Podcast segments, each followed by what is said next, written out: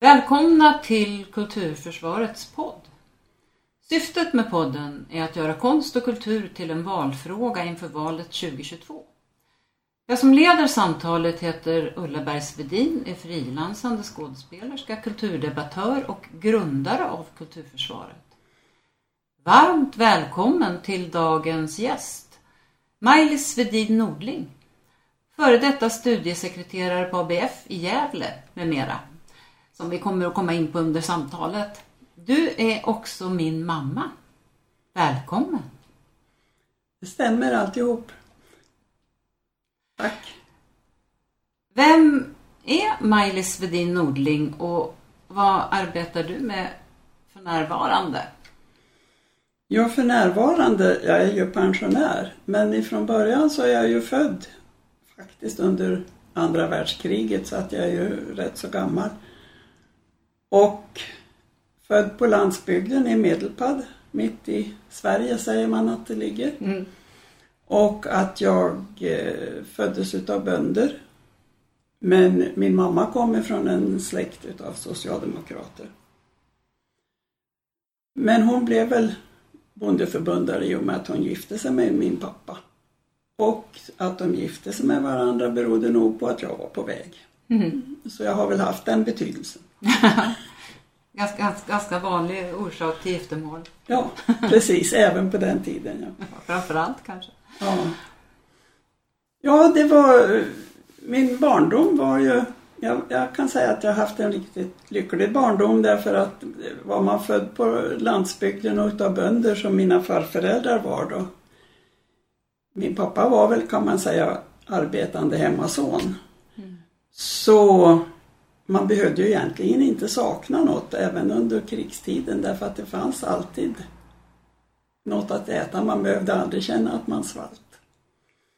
Men jag växte ju upp och gick i vanlig B2-skola. Vi var fyra klasser i storskolan. Trean, fyran, femman, sexan.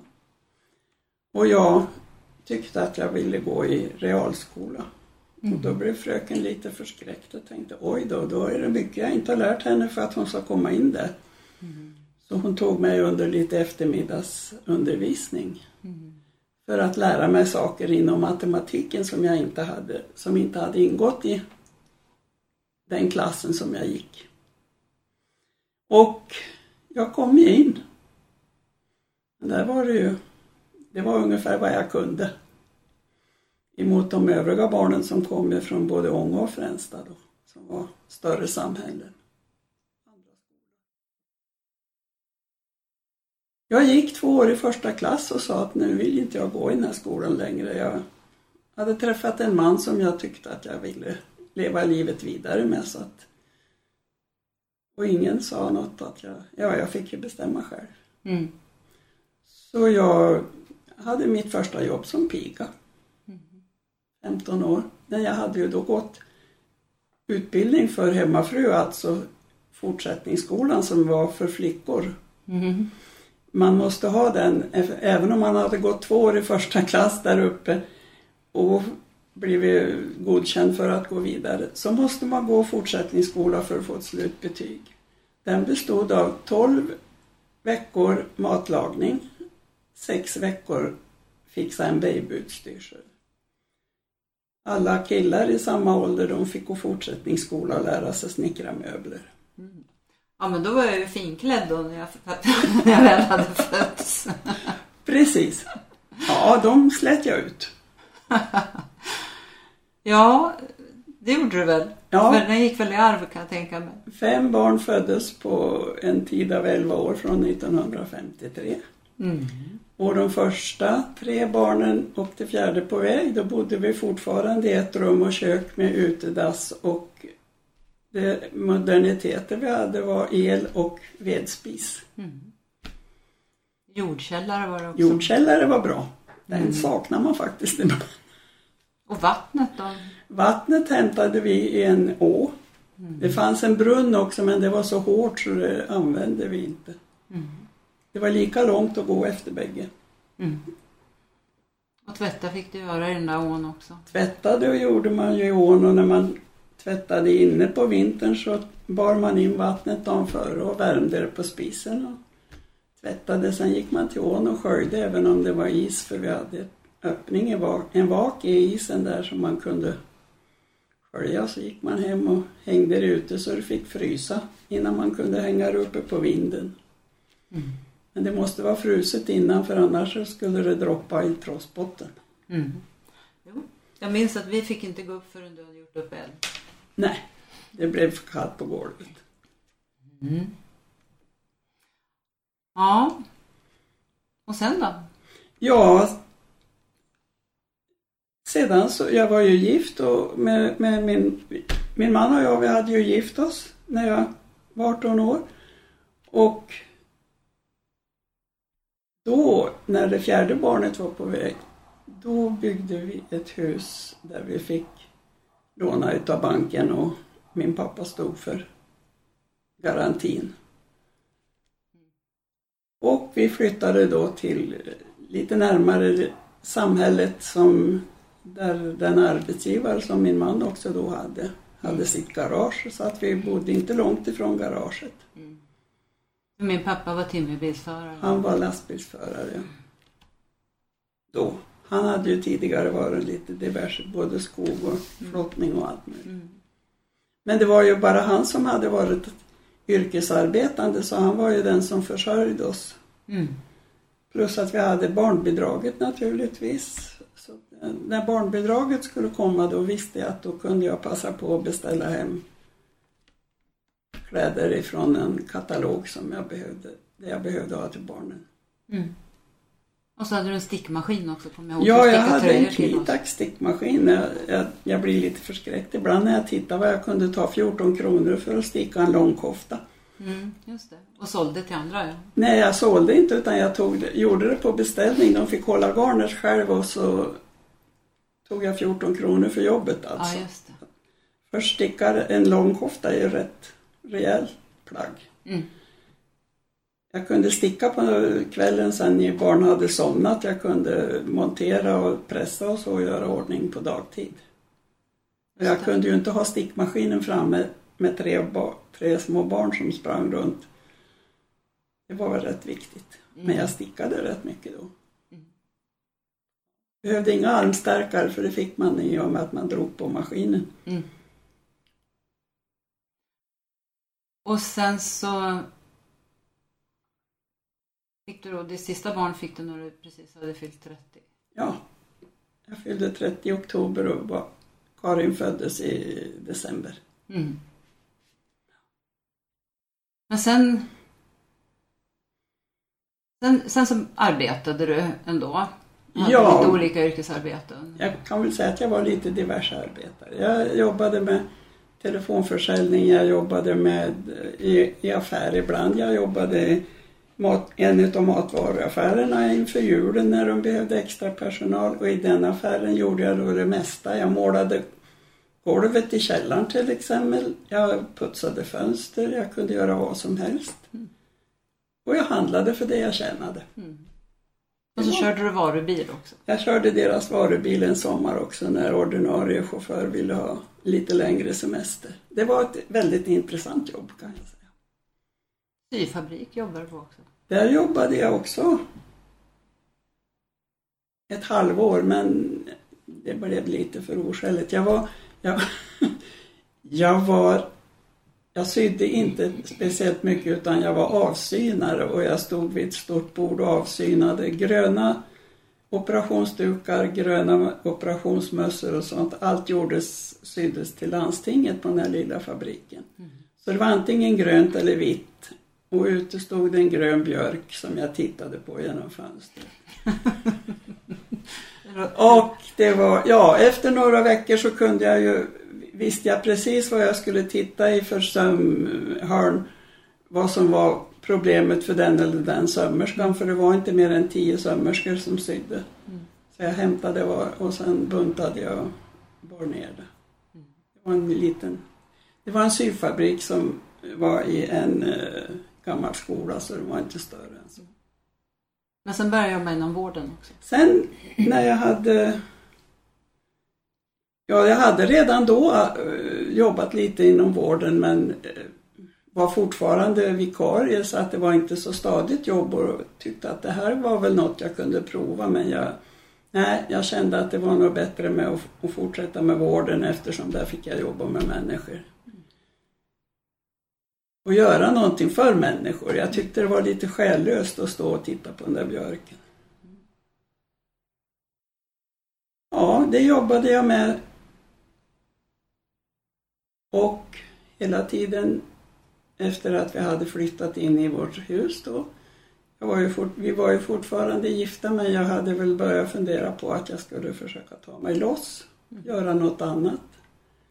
Så att eh, vårdbiträde fann, var jag ju då och jag gick den veck, åtta veckors utbildning för det men jag ville utveckla det vidare så jag tänkte jag anmäler mig till folkhögskola så kan jag så småningom bli vård, eh, undersköterska. Mm. Vilket jag aldrig blev därför att eh, andra året jag gick den här folkhögskolan som inte låg längre bort än att jag kunde sova hemma och då hade andra året flyttade vi, jag och mina två yngsta döttrar som fortfarande bodde hemma, flyttade vi till en lägenhet för oss själva och det blev skilsmässa. Och en dag så råkade jag köpa Aftonbladet det gjorde jag inte varje dag. Men det gjorde jag och där annonserade ABF Gävle efter en studiesekreterare. Den nuvar, deras dåvarande skulle bli kommunalråd och de behövde en efterträdare. Och jag frågade mina två flickor om de kunde tänkas få flytta till Gävle ifall att jag sökte. Så sedan kan jag väl säga att det var de som drev på mig att jag verkligen fick iväg en ansökan. Sen fick jag en inbjudan till en anställningsintervju. Det var min första. Mm. Tidigare hade man bara fått jobb då hon frågade om man ville göra det eller det jobbet. Men då fick jag en eh, inbjudan till en anställningsintervju. Vilket jag åkte till Gävle på en, över en dag och jag var där samtidigt som en 24-årig kille från Härnösand som, in, som hade han var akademiker, ja det var ju inte jag, men jag hade väl, jag var dryga 40 och hade mera erfarenhet antagligen eftersom jag fick jobbet. Och du hade ju varit både fackligt och politiskt engagerad kanske du ska säga också? Då hade jag ju varit både fackligt och politiskt engagerad. Jag satt i skolstyrelsen där uppe och jag satt i, i landstinget som förtroendevald som reserv och jag var ordförande i Socialdemokratiska kvinnoklubben där uppe. Det var vad jag hade som uppdrag innan jag åkte därifrån. Och det här var 1977? 77. Första mars 77 började jag i Gävle och det var ju en, en stor omvälvning i mitt liv. Mm. Och jag har aldrig ångrat det. Nej har gått halva, mitt lite mer än halva mitt liv har gått efter det. Så att jag kan säga att mitt liv är uppdelat i före och efter 77. Mm. Två av mina flickor hade jag ju med mig hit och, och jag kan väl nästan säga att min son har delvis kommit hit efteråt men den bor, har fortfarande sitt hus där uppe. Och min äldsta dotter, ja du bor ju i Göteborg. Mm. Min yngsta bor här nu. Mm.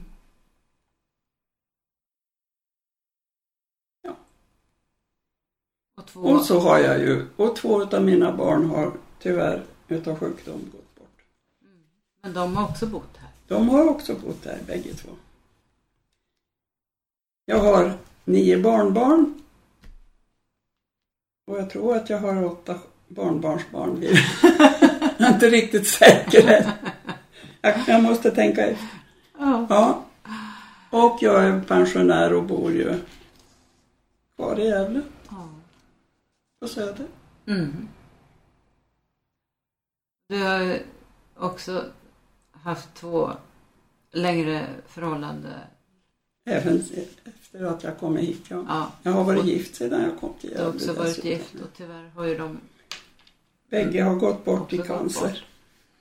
Mm. Och du har själv också varit sjuk i flera, flera omgångar. Ja. Ja, ja. Jag har jobbat, jag har varit sjuk i sånt som man känner som en dödsdom när man får veta det. Antingen man har cancer eller en tumör på hjärnan, men bägge två har, har överlevt bägge, kan jag säga. Jag har en sån här obligatorisk fråga. Varför anser du att det är viktigt att föra in konst och kultur i debatten inför valet 2022? Ja, jag tycker alltid det är viktigt att föra in konst och kultur i debatten därför att hela samhället består ju i princip av konst och kultur. Det finns ingenting man kan i princip göra utan att det dyker in eller dyker upp. Mm. Det finns där. Det ingår i allting. Oavsett vad det handlar om så, så har det en betydelse. Mm. Och jag tycker det är jätteviktigt inför nästa val.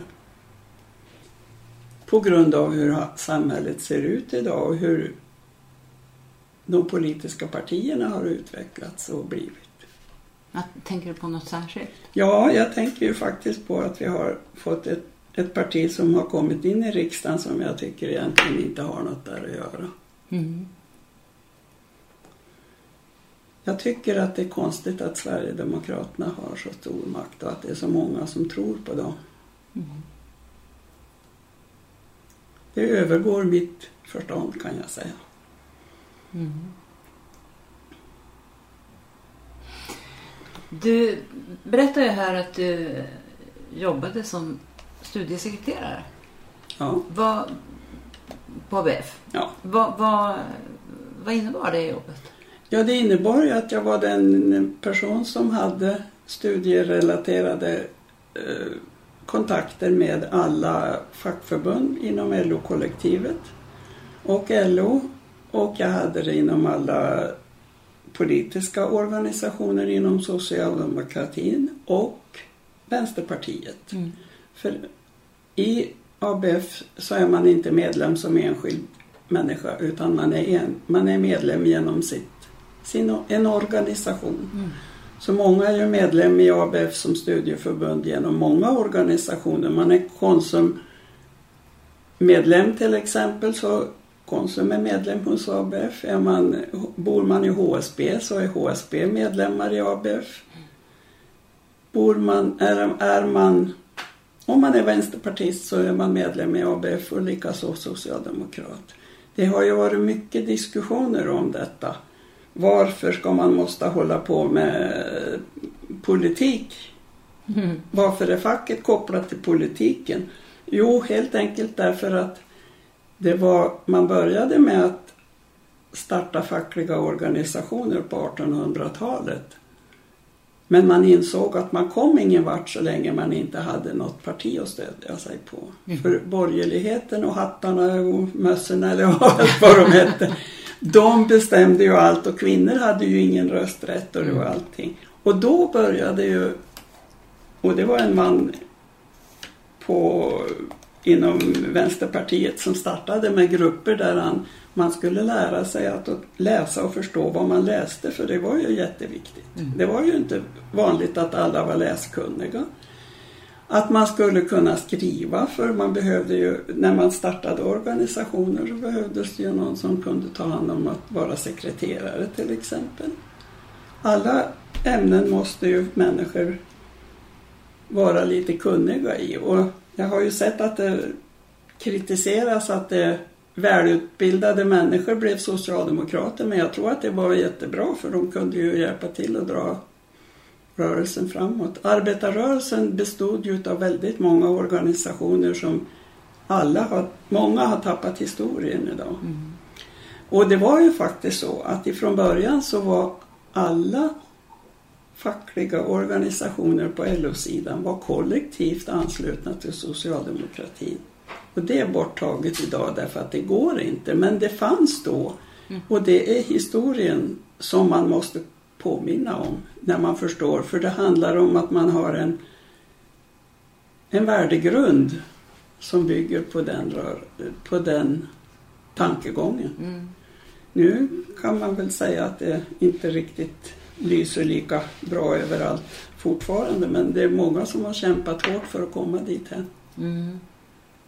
Jag tänkte på kunskap ger makt. Mm. Var en sån där devis Ja, som arbetarrörelsen höll högt. ja, verkligen. Och det kan jag faktiskt undra när det gäller just konst och kultur och eh, hur man, eh, ja, vilket, vilket skydd och hur mycket man jobbar för konstens och kulturens möjligheter, även från arbetarrörelsens sida idag. Idag tycks man glömma bort det för idag verkar det som att man hela tiden bara hakar på sådana saker som är... Ja, det, det känns som att det är liksom väldigt ytliga saker men det är sånt som man tänker, ja men det nappar nog människorna på. Det nappar nog väljarna på, det ska vi ta. Och så verkar det som att man ska bjuda Det nästan blir aktion i, i revolution. Man tänker nu ska vi sätta igång med det här inom restaurangbranschen. Nu ska vi göra det här där. Det är ingenting som riktigt följer som man tycker att det borde göra. Ingen, ingenting som följer den rejäla värdegrunden. Du fungerade också som en slags förmedlande länk mellan föreningar som ni samarbetade med och yrkesverksamma inom kulturen.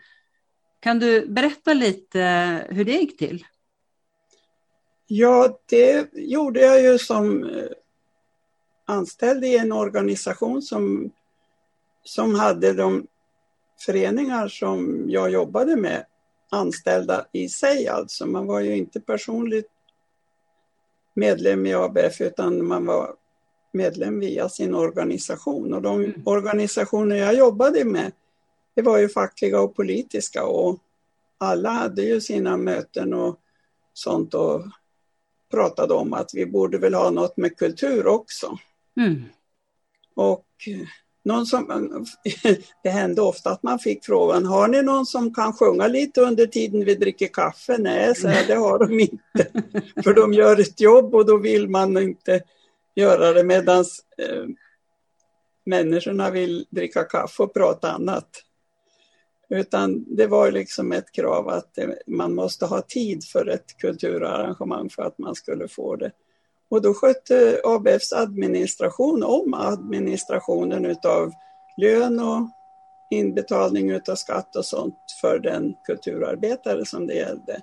Ofta var det trubadurer eller författare författare. Vi hade, kunde ha en turné när vi i hela länet hade vi ju några författare samtidigt som vi var hos oss.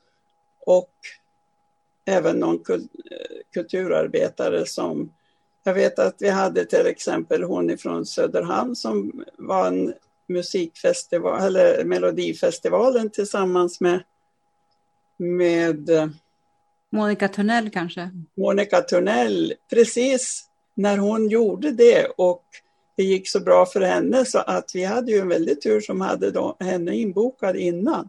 Mm. Och det var ett väldigt trevligt arrangemang vi hade på Gävle teater här i teatercaféet då med no tre författare och hon, henne då, så det blev ju ett bejublat program. Men eh, man hade många gånger turnéer med författare som inte var så väldigt kända och som inte det kom så mycket människor och det fick man också vara med om. Men det var ändå ett sätt att föra fram och, och, och visa på att det här kan vi göra om vi gör, jobbar tillsammans. Men det innebär att du hade ett eh, ganska stort nätverk också av människor som arbetade inom konst och kultur.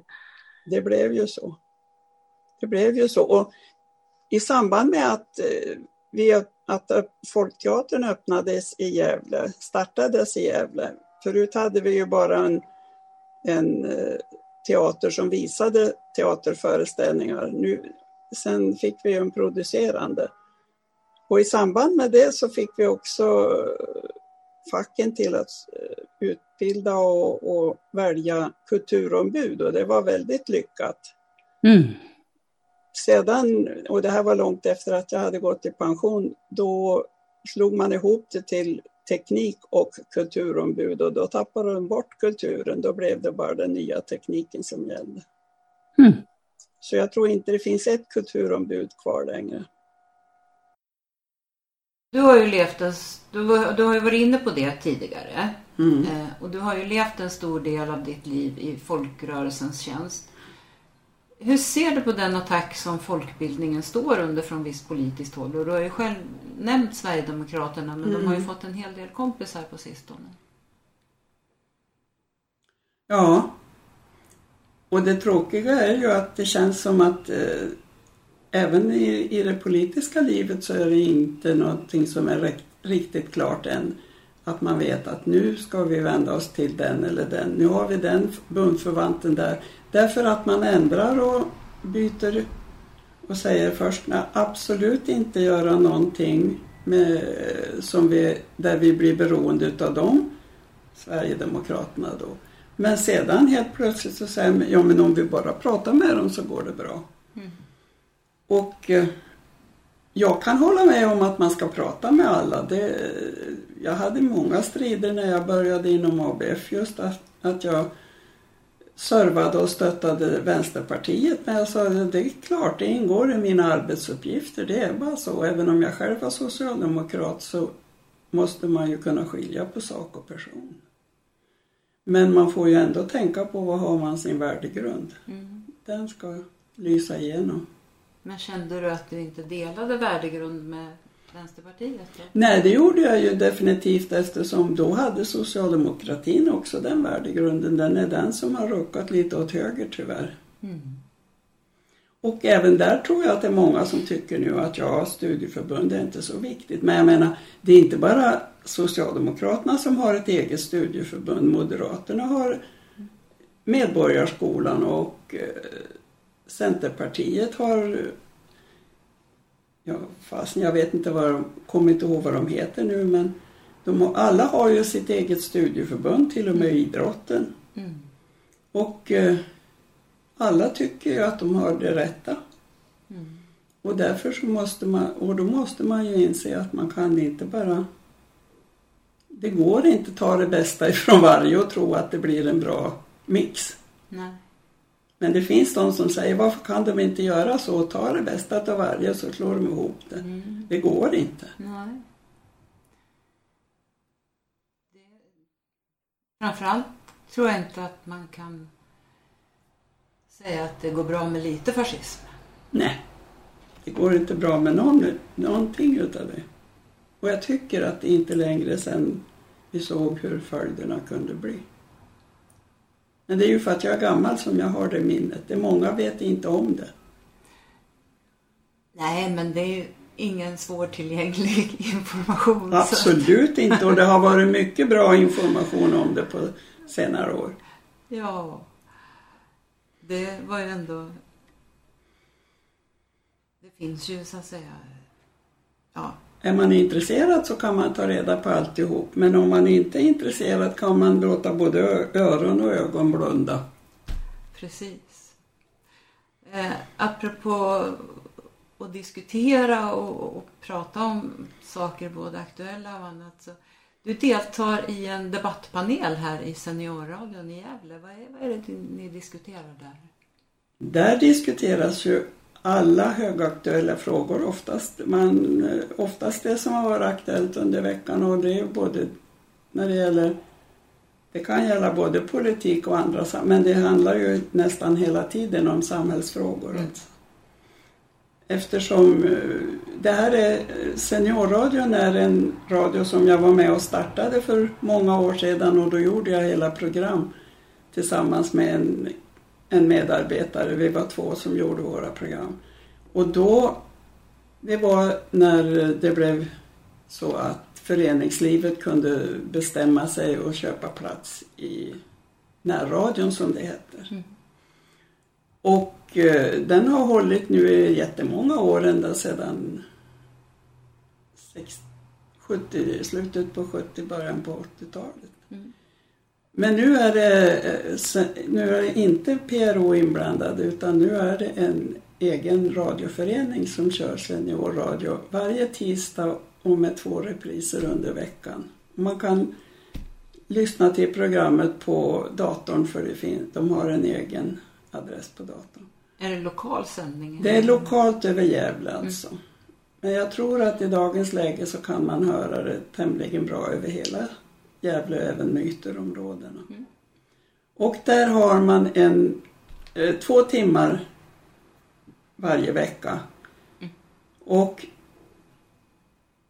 från klockan halv elva till innan man, tills man slutar klockan elva så har man som en, en panel och vi har varit tre stycken i, i panelen varje gång och fyra paneler som har varierat och var, gått på rullande list, lista.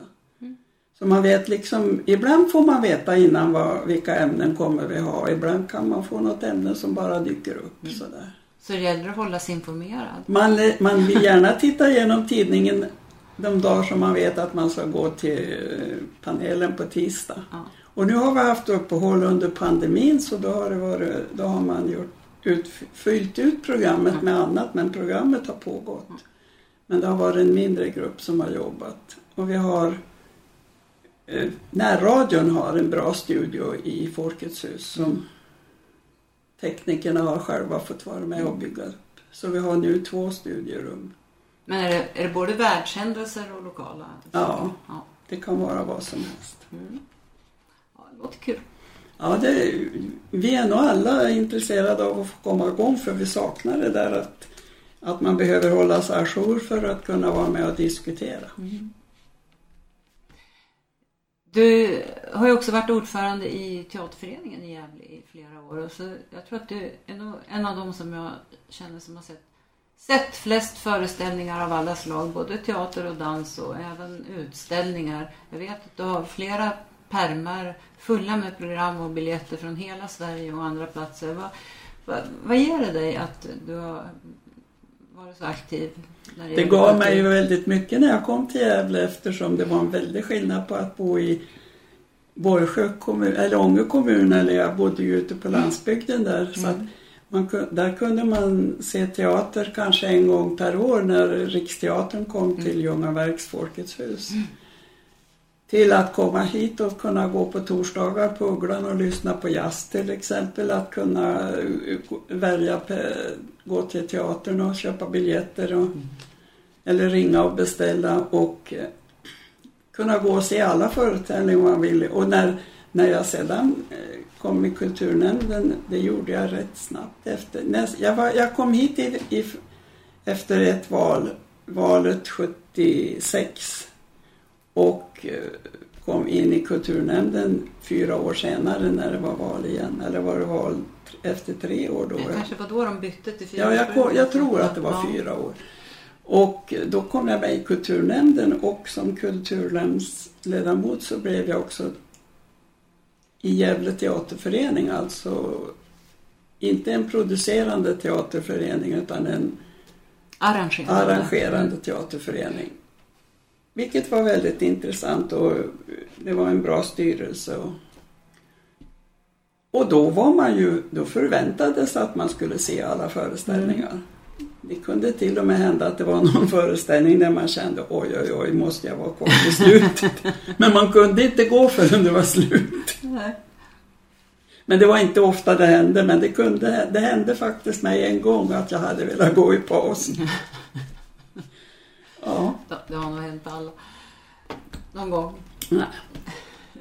Så var det. Men det var, det var intressant. Jag var ju också med och anställde eh, en intendent på teater, eh, Gävle teater då som var lite kontroversiellt eftersom han inte var, hade varit intendent tidigare utan var operaregissör.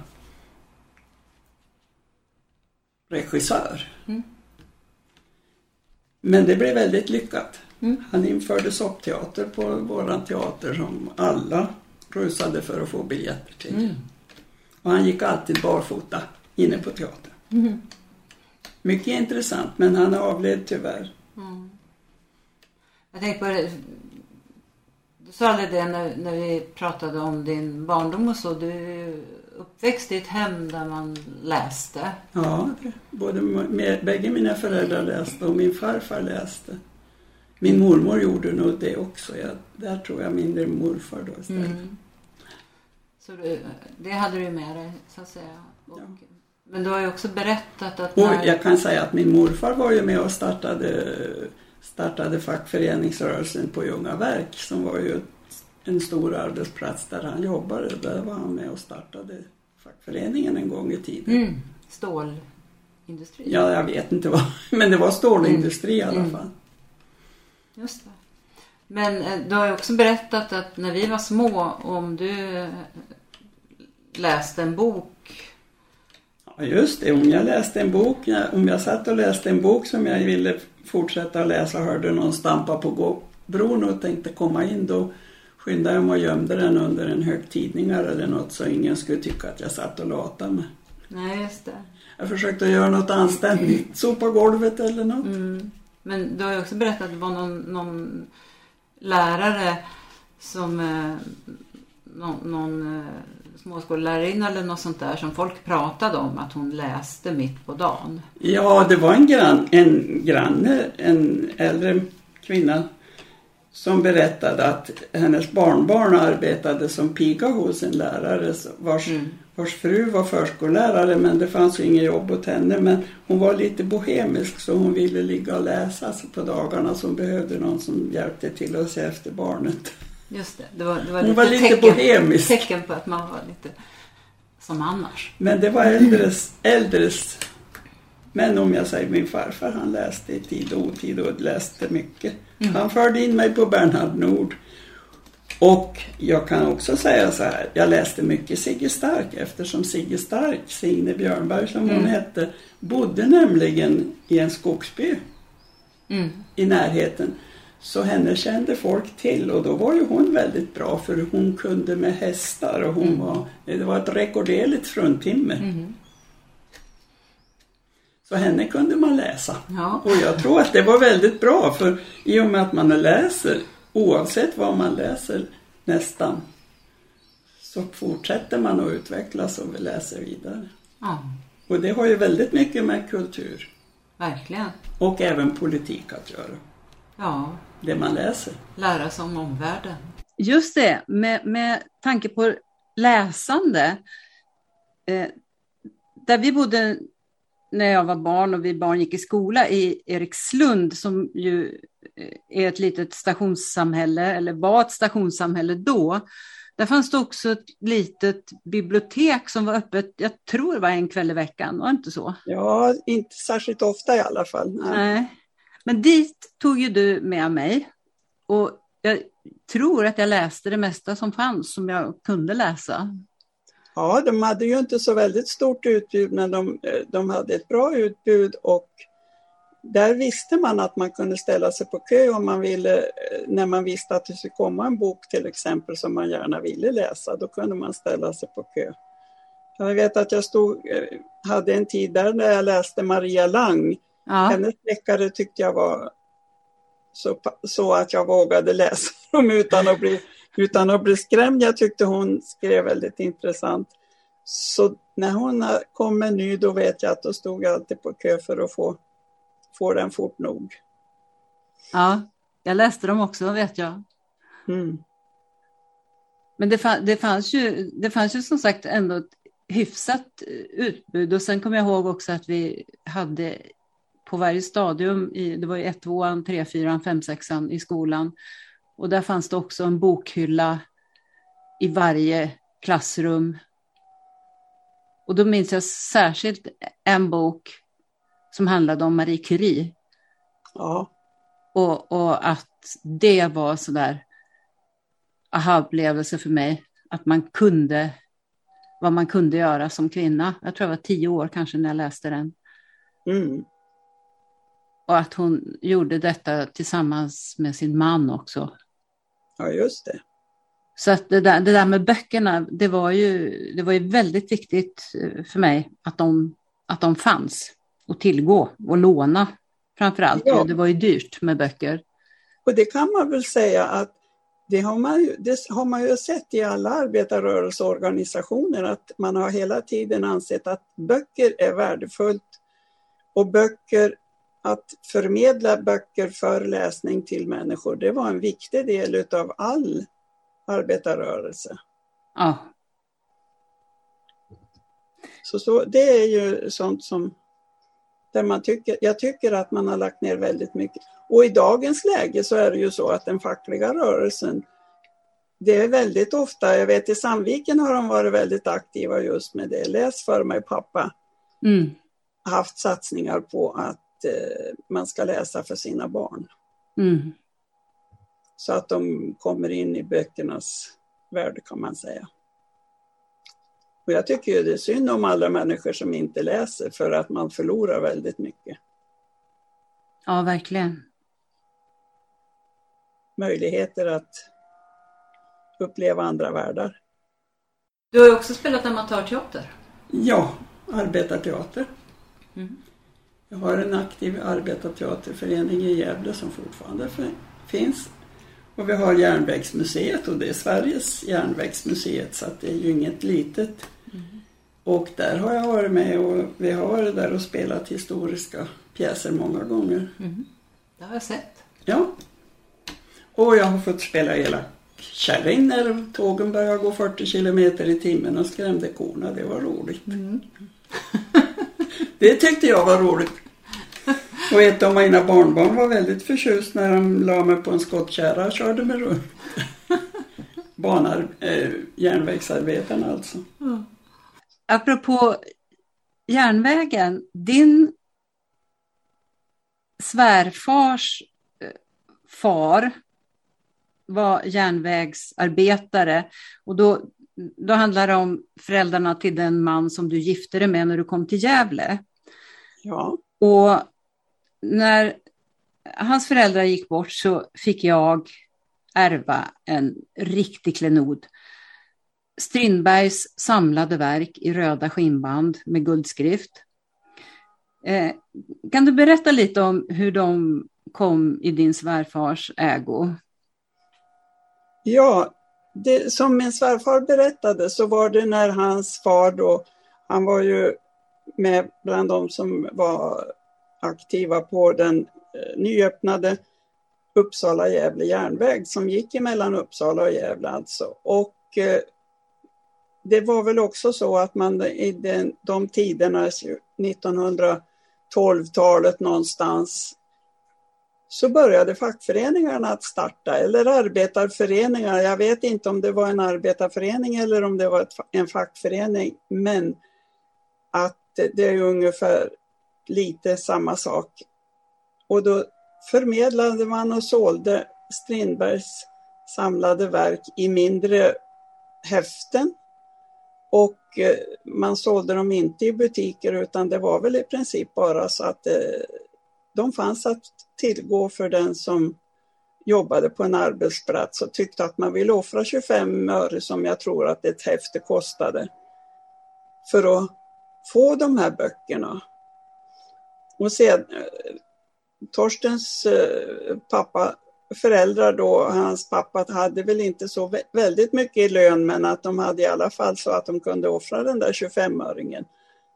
Men de här häftena sparades hela tiden och när de sedan, senare fick bättre lönemöjligheter, fick en bättre lön kan man säga, och tyckte att de hade mera råd, då lämnades de häftena in och fick dem inbundna så att man kunde ställa dem i en bokhylla.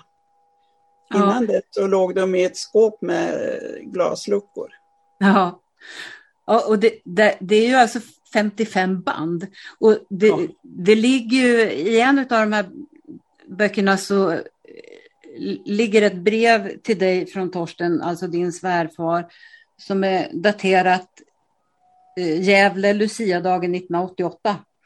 Eh, och där har han ju skrivit lite om det här och då har han ju också skrivit eh, att, eh, eh att eh, Gävle arbetarförening då som han tror att den här mannen som var bokombud och sålde de här häftena som han skriver då, precis som du säger, kostade mellan 25 och 50 öre beroende på sidantal. Mm. Eh, då eh, var en organisation som fanns redan i början av 1880-talet. Men att den också stöddes bland annat av framstegsvänliga borgerliga personer och också anordnade främst föreläsningar och diskussioner i aktuella frågor. Och att det hölls då höst och vårterminerna varje torsdag. Och, och då det tänker man att det är, det är ganska fantastiskt ändå att tänka sig att det fanns den där insikten om vikten av kunskap. Och man kan säga att man var väldigt, väldigt i början på hela det här arbetarrörelsens framväxt då, att, att bildning var något som var värt att ha. Ah. Det var inte bara utbildning utan även bildning är viktig. Jag har alltid, jag har alltid hävdat att jag vill känna, att jag har känt mig som en folkbildare, att man, man hjälper till att förmedla kunskaper till människor som inte har lyckats få dem till sig tidigare. Och det har gett mig väldigt många trevliga stunder när människor har kommit och sagt vad bra att jag kom med på den där kursen för det, det som hände senare var det och det. Det händer mycket när människor börjar få insikter om vad de har för möjligheter. Ja, verkligen. Och, och, men just också att det fanns den här på något sätt en, en, eh, en, en, en gemensam insikt om, om att det, det var det, det, det, fanns en insikt om att framsteg i samhället i stort krävde att alla var med. Precis. Och just detta att man också kunde fungera då i en förening, att man, man kunde överhuvudtaget kunde läsa sig till allt möjligt som hade med allt att göra, inte bara arbetet, hem och jobb, bort och jobba och hem och sova, bort och jobba, hem och sova. Och man ska veta att för, för så länge sedan, åtminstone man säger många arbetsplatser på landsbygden och så här, arbetare som de hade faktiskt som ett, en må, löneförmån att få ett visst, en viss mängd med sprit som mm. gjorde att när det blev helg så tog de sig en fylla och kom inte tillbaka och var så aggressiva och krävde saker. Det var ju en sak som också fackföreningarna fick kämpa för. Nej, nej, de kanske inte var aggressiva när de kom tillbaka till jobbet, men däremellan. Förlåt? Ja, de kanske inte var aggressiva när de kom tillbaka till jobbet, nej. men frågan är hur det var däremellan. De ställde inga krav. Det var, arbetsgivaren var ju snäll. Jo, precis. Men jag mm. tänker på vad som hände mellan de gick från jobbet till ja, när de kom tillbaka. Ja, precis. Men eh, du bodde ju tillsammans med din man Lennart i ett hus eh, där också dina svärföräldrar bodde. Det var ju ett tvåfamiljshus. Det är också en del av den här arbetarrörelsehistorien. Definitivt, och det var nog en av de första villahusen som byggdes här i Gävle med, med, den, eh, med den hjälpen. För att de var 21 personer som började med den byggningen, eller byggde, byggde upp den lilla stadsdelen kan man säga. Som i början kallades, eller folkmun kallades för Lilla Tierp. Mm. Därför att det var så många tierpare som jobbade på Uppsala-Gävle järnväg. Mm.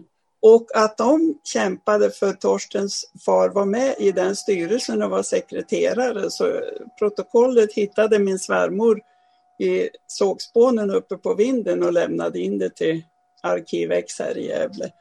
Så de har det. Men i alla fall så, så var det ju så att eh, ha, de fick bygga men de skulle visas lite längre ut och varför skulle de bygga precis där? Men de var envisa och lyckades så att de, de verkligen kämpade. Och det var en person som inte arbetade på Uppsala Gävle järnväg som hakade på och var med i samma gäng. Så att 21 hus började de med och nu är det ju en rätt stor stadsdel.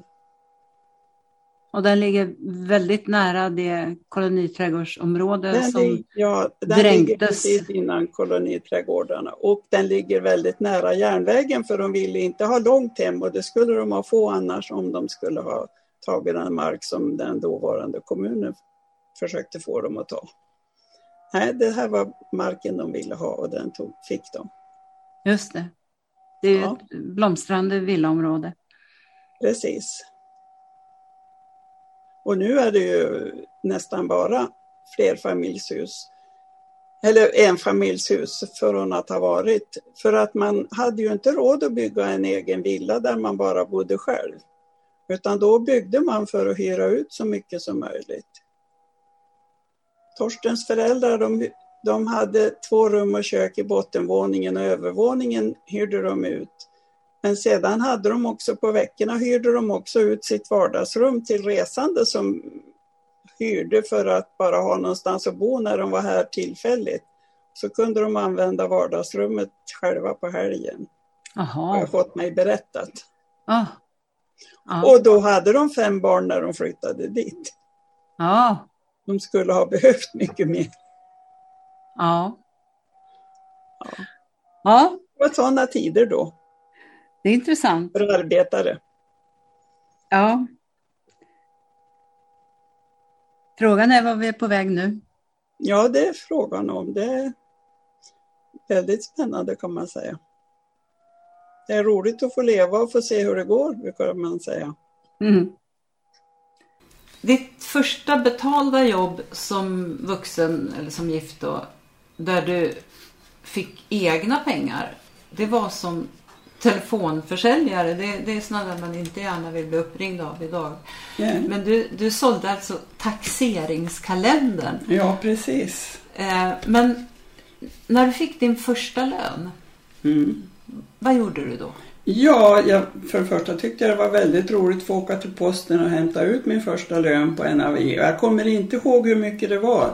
Men jag hade ju sålt ett rätt stort antal taxeringskalendrar och ändå var det så att jag fick en telefonlista där jag skulle ringa till dem som bodde, så jag kände ju många av dem. Jag blev ju helt förbannad när de sa Åh vad bra, kommer den nu?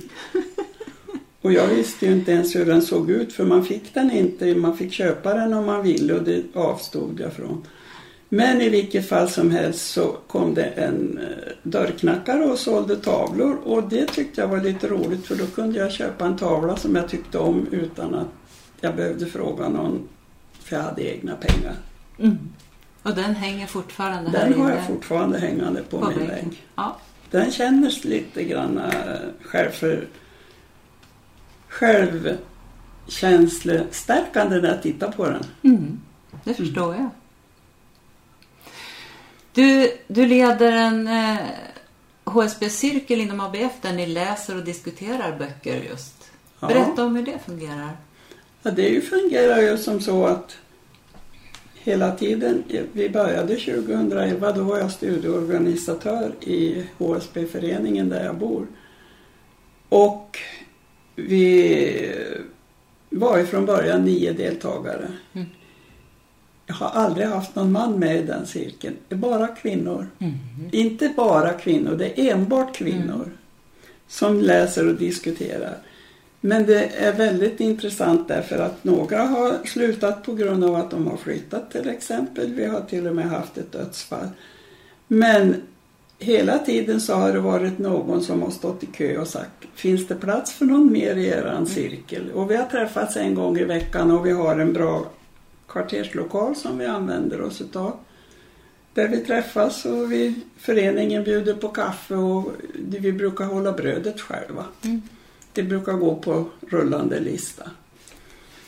Nu är vi elva personer som står på den här listan men vi har ju haft pandemiavbrott naturligtvis.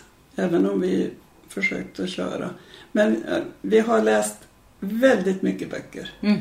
Och vi har läst väldigt många böcker som några av oss inte alls har varit intresserade av men kanske alla har ju läst i alla mm. fall. Och nu väntar vi bara på att vi ska kunna få börja igen. Men vi har ett problem och det är att ABF för närvarande inte gör annat än digitala cirklar.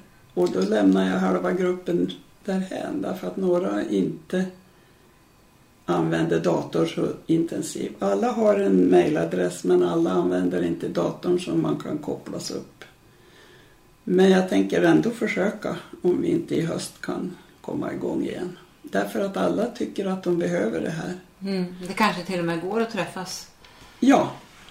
Och det jag kan säga är ju att det, har, det som har varit roligt är ju att yngre människor som arbetar är arbetande när de kommer hit men så blir de pensionärer och så säger de, du den där bokcirkeln ni har, kan man komma med i den? För nu har jag ingen att diskutera böcker med när jag inte, går, inte har jobbet. Mm. Så att det har jag förstått att Ja, vi, men när jag, medan jag var studieorganisatör så hade vi även vincirkel och vi hade vinprovningar och vi har haft en, hade också en provning med chokladeriet, chokladprovning. Mm. Det var mycket intressant för mm. vi, chokla, chokladeriet hade vi en kvinna som startade här i Gävle. Ja. Vi köpte ju till och med en chokladfarm någonstans utomlands. Och, visade, och skrev en bok om hur, hur hårt drabbade ja, människorna var som arbetade med det. Ja, för ni har ju olika föreläsare ja, också. vi har haft föreläsare som hon som en gång i tiden skötte uh, champi, uh, vad heter de? Uh, aporna på Furuvik. Ja, ja. Hon gick ju in hos dem precis hur som helst. Även hon var bas över den högsta basen Aha. inom flocken. Alfahannen? Ja, precis. Han, han, han accepterade henne som att hon var över honom. Mm. Bara, han, bara hon inte gav sig på honom. Nej, nej, nej. Men så där, och hon var här och föreläste.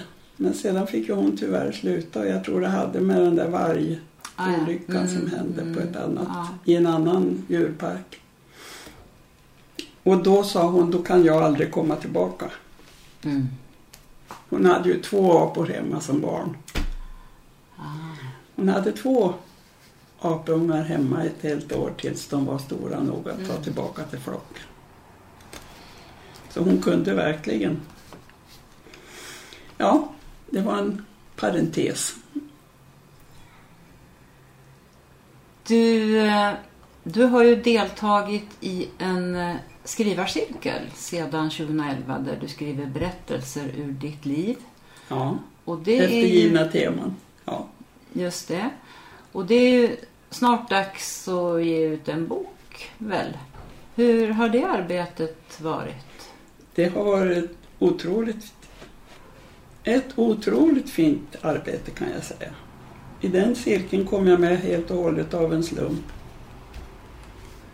Jag, hade, jag ringde och skulle anmäla mig till en annan cirkel i skrivande men Karin, min yngsta dotter, var den som tog emot samtalet på ABF och hon sa, men ska inte du gå i Jan Erlandssons cirkel? Den hade jag inte hört talas om så då blev det så. Och där blev jag kvar. Mm. Det har varit en cirkel som har varit nästan som en terapi för hela gruppen för alla har vi har blivit ett eh, fantastiskt gäng. Mm. Nu är vi tyvärr bara fyra stycken kvar och två av dem är 92 år. Mm.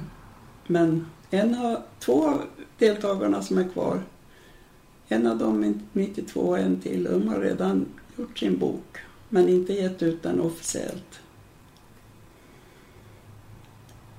En man som inte finns kvar längre som var med i gruppen, han har gett ut sitt på DVD-skivor. Mm. Och vi är två som jobbar vidare för att försöka få till mm. något. Mm. Ja, men vi är inte riktigt klara med det vi vill sätta ihop. Nej. Men det är väl bra att det får ta tid. Men hur, hur, hur har arbetet gått till? Ja, vi har... Den som är våran, uh, har varit vår gruppledare, han hade varit lärare men jag tror i matematik och gymnastik så han var inte, han var inte lärare i svenska. Nej. Utan han har gett oss tema och han har mera inriktat sig på innehållet och berättandet. Men en av deltagarna var, hade ju varit lärare i svenska så att vi kunde ju när vi ville ha något i den vägen så kunde vi be att få henne berätta om mm. substantiv och predikat och sånt mm. emellanåt. Och semikol, semikol, nej, semikolon hette det. Mm. det vet jag att vi hade en gång. För det är en viktig information som man ska ha. Mm. Och ja.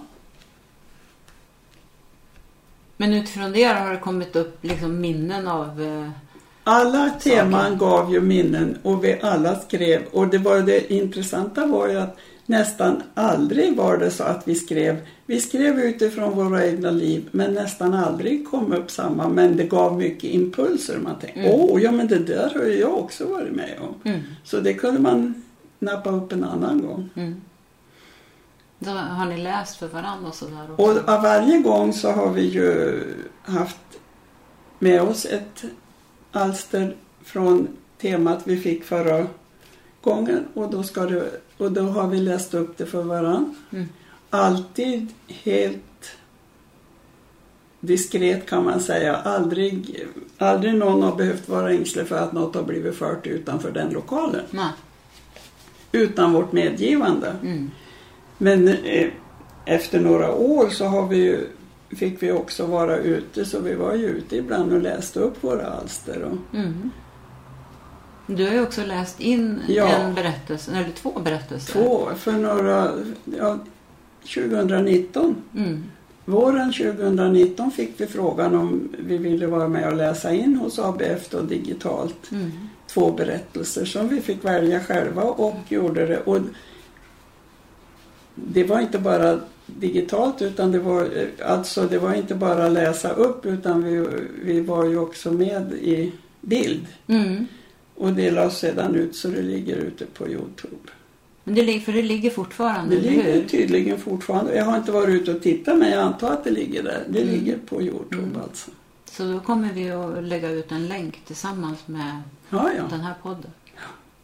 Och då var vi ju, jag tror att vi var fyra, fem stycken som tackade ja och som var med och gjorde det. Mm. Det var rätt intressant. Ja, jag har ju sett det. Ja, du har sett det. Jaha. Ja, och där, man fick ju välja som sagt var själv. Mm. Man försökte välja något som man tyckte då var intressant att föra vidare. Mm. Precis. Du, du fick ju också pris som årets folkbildare efter du hade gått i pension. Det. Ja, det, pris och pris, det var bara äran man fick och så, ja, man fick en bok. Ja.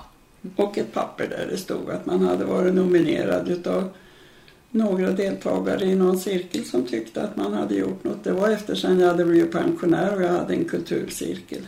Mm. Och ja, det är ju ett pris som delas ut varje år till årets folkbildare på grund av att några tycker att man bör uppmärksammas. Ja, det kom som en överraskelse. Ja, det var väl en glad överraskning. ja, absolut. Jag tycker att jag är en, jag räknar mig själv som en folkbildare. Ja, det är väl.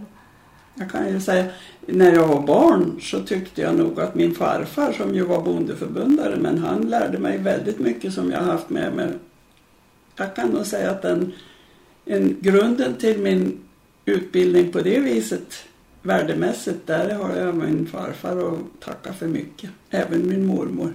Mm. Så var det. Mm.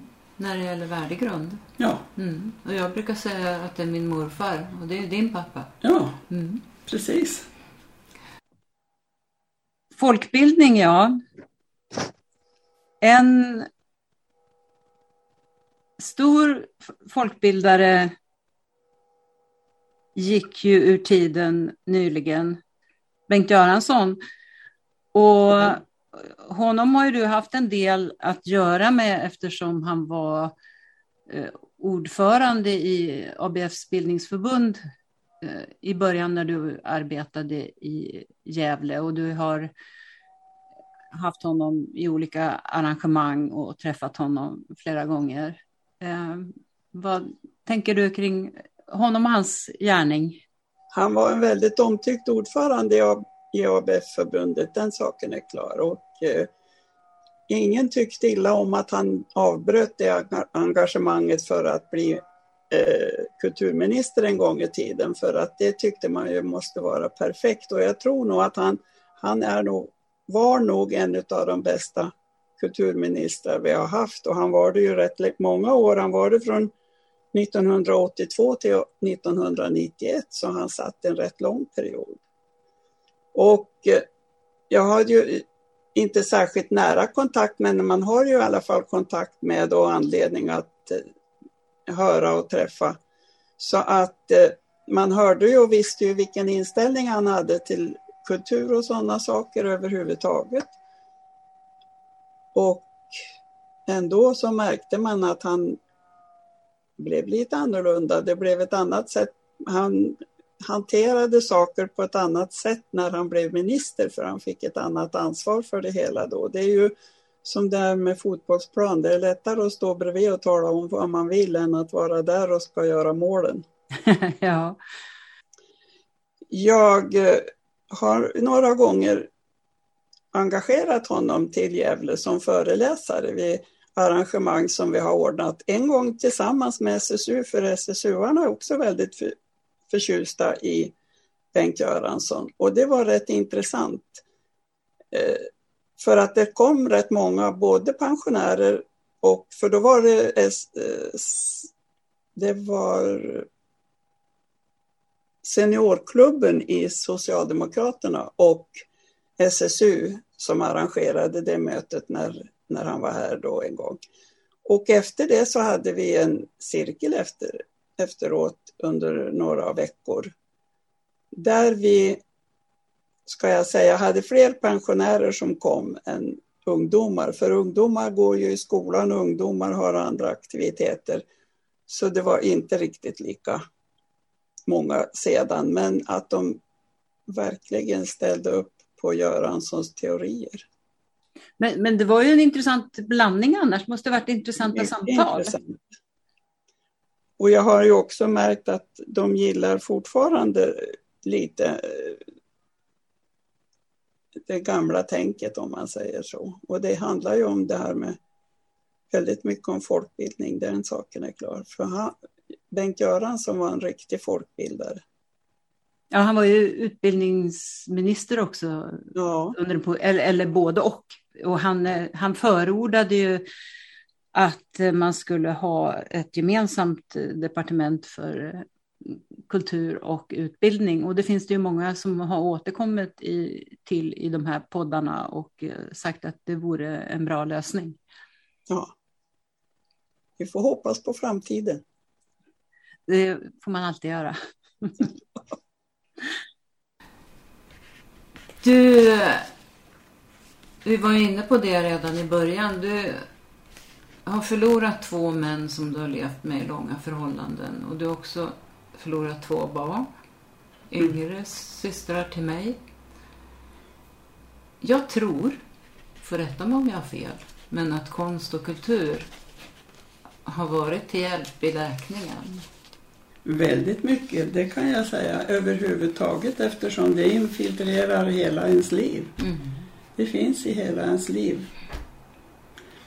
Och jag tror, men jag tror ju också att ju äldre man blir ju mer förståelse, för man, får, förståelse får man för att livet är som det är, att döden ingår i livet. Mm. Och det har förvånat mig många gånger. Mm. Att eh, jag hade, innan någon av mina barn försvann, så kunde jag inte förstå hur någon kunde överleva att mista ett barn. Mm. Och jag kan in, kanske inte riktigt säga att jag förstår det nu heller, mm. även om jag har gjort det. Men det är något som finns i ens kropp som gör att man, man överlever mot alla odds. Mm. Men man kan inte förklara det. Nej. Men jag tänker att just... Men sorgen går aldrig, sorgen försvinner aldrig oavsett om det går år eller... Nej. Sorgen finns där men man hanterar den på ett annat sätt. Mm. Man har den hela tiden med sig men den, den blir på något vis uthärdlig. Mm. Att skilja sig är ju också någonting som ger ett litet sorgarbete. Mm. Jag skildes ju ifrån din, eran pappa som ju var pappa för er alla. Men det är ju också en sak som man inte, inte sker helt. För det är ju inte sånt som man har planerat ifrån början att man att det här ska bara pågå en kort tid utan när man går in i ett äktenskap så tänker man sig det. Mm. Ni var väl ändå gifta i 25 år? va? Ja. Mm. Men till slut så inser man att man har vuxit helt ifrån varandra så att det är bara... Men det är också, det är också sånt som man ska överleva. Mm. För det inte heller, går inte heller helt oförmärkt förbi ens kropp. Nej.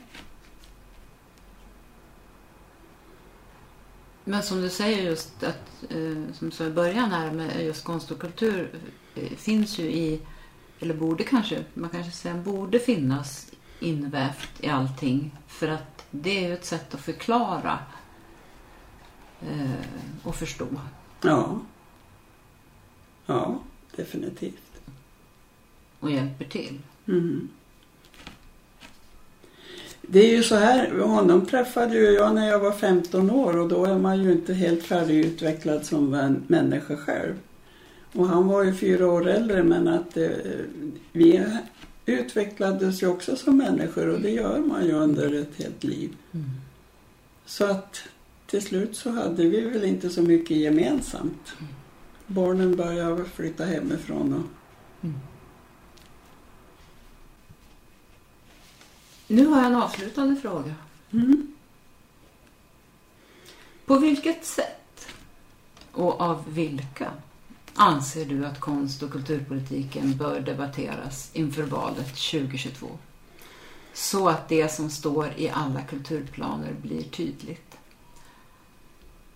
Att konst och kultur är viktigt för såväl samhälle som medborgare. Ja, då måste jag ju säga alla men absolut att partierna tar med det i sina diskussioner, att man har med det i sina tal, att man verkligen bryr sig om det och förklarar vad det innebär. Men även alla vi andra människor som inte har förtroendeuppdrag måste vara införstådda med det därför att ja, vi är ju många kulturtanter som utnyttjar och tar del av den kultur som bjuds. Men alla kategorier människor. Det är minst lika viktigt som idrott och andra saker som alltid är så viktiga att ta upp. Verkligen. Ingen undkommer politiken. Det blir bra slutord. Tack så mycket. Tack. För att du ville vara med. Ja, tack för att jag fick vara med. Det hade jag aldrig tänkt mig. Tack så mycket och tack för att ni lyssnade. Och den som vill veta mer om Kulturförsvaret och om kommande poddar kan gå in på kulturförsvaret.se. Poddarna hittar ni på sidan och där poddar finns. Och om ni vill gå med i vår Facebookgrupp så är det bara att gå in och ansöka om medlemskap. Gruppen är öppen för alla som är intresserade av konst och kultur och tycker att det är viktigt att konst och kultur och fri press och media diskuteras på samma villkor som andra politikområden inför valet. Tack och på återhörande.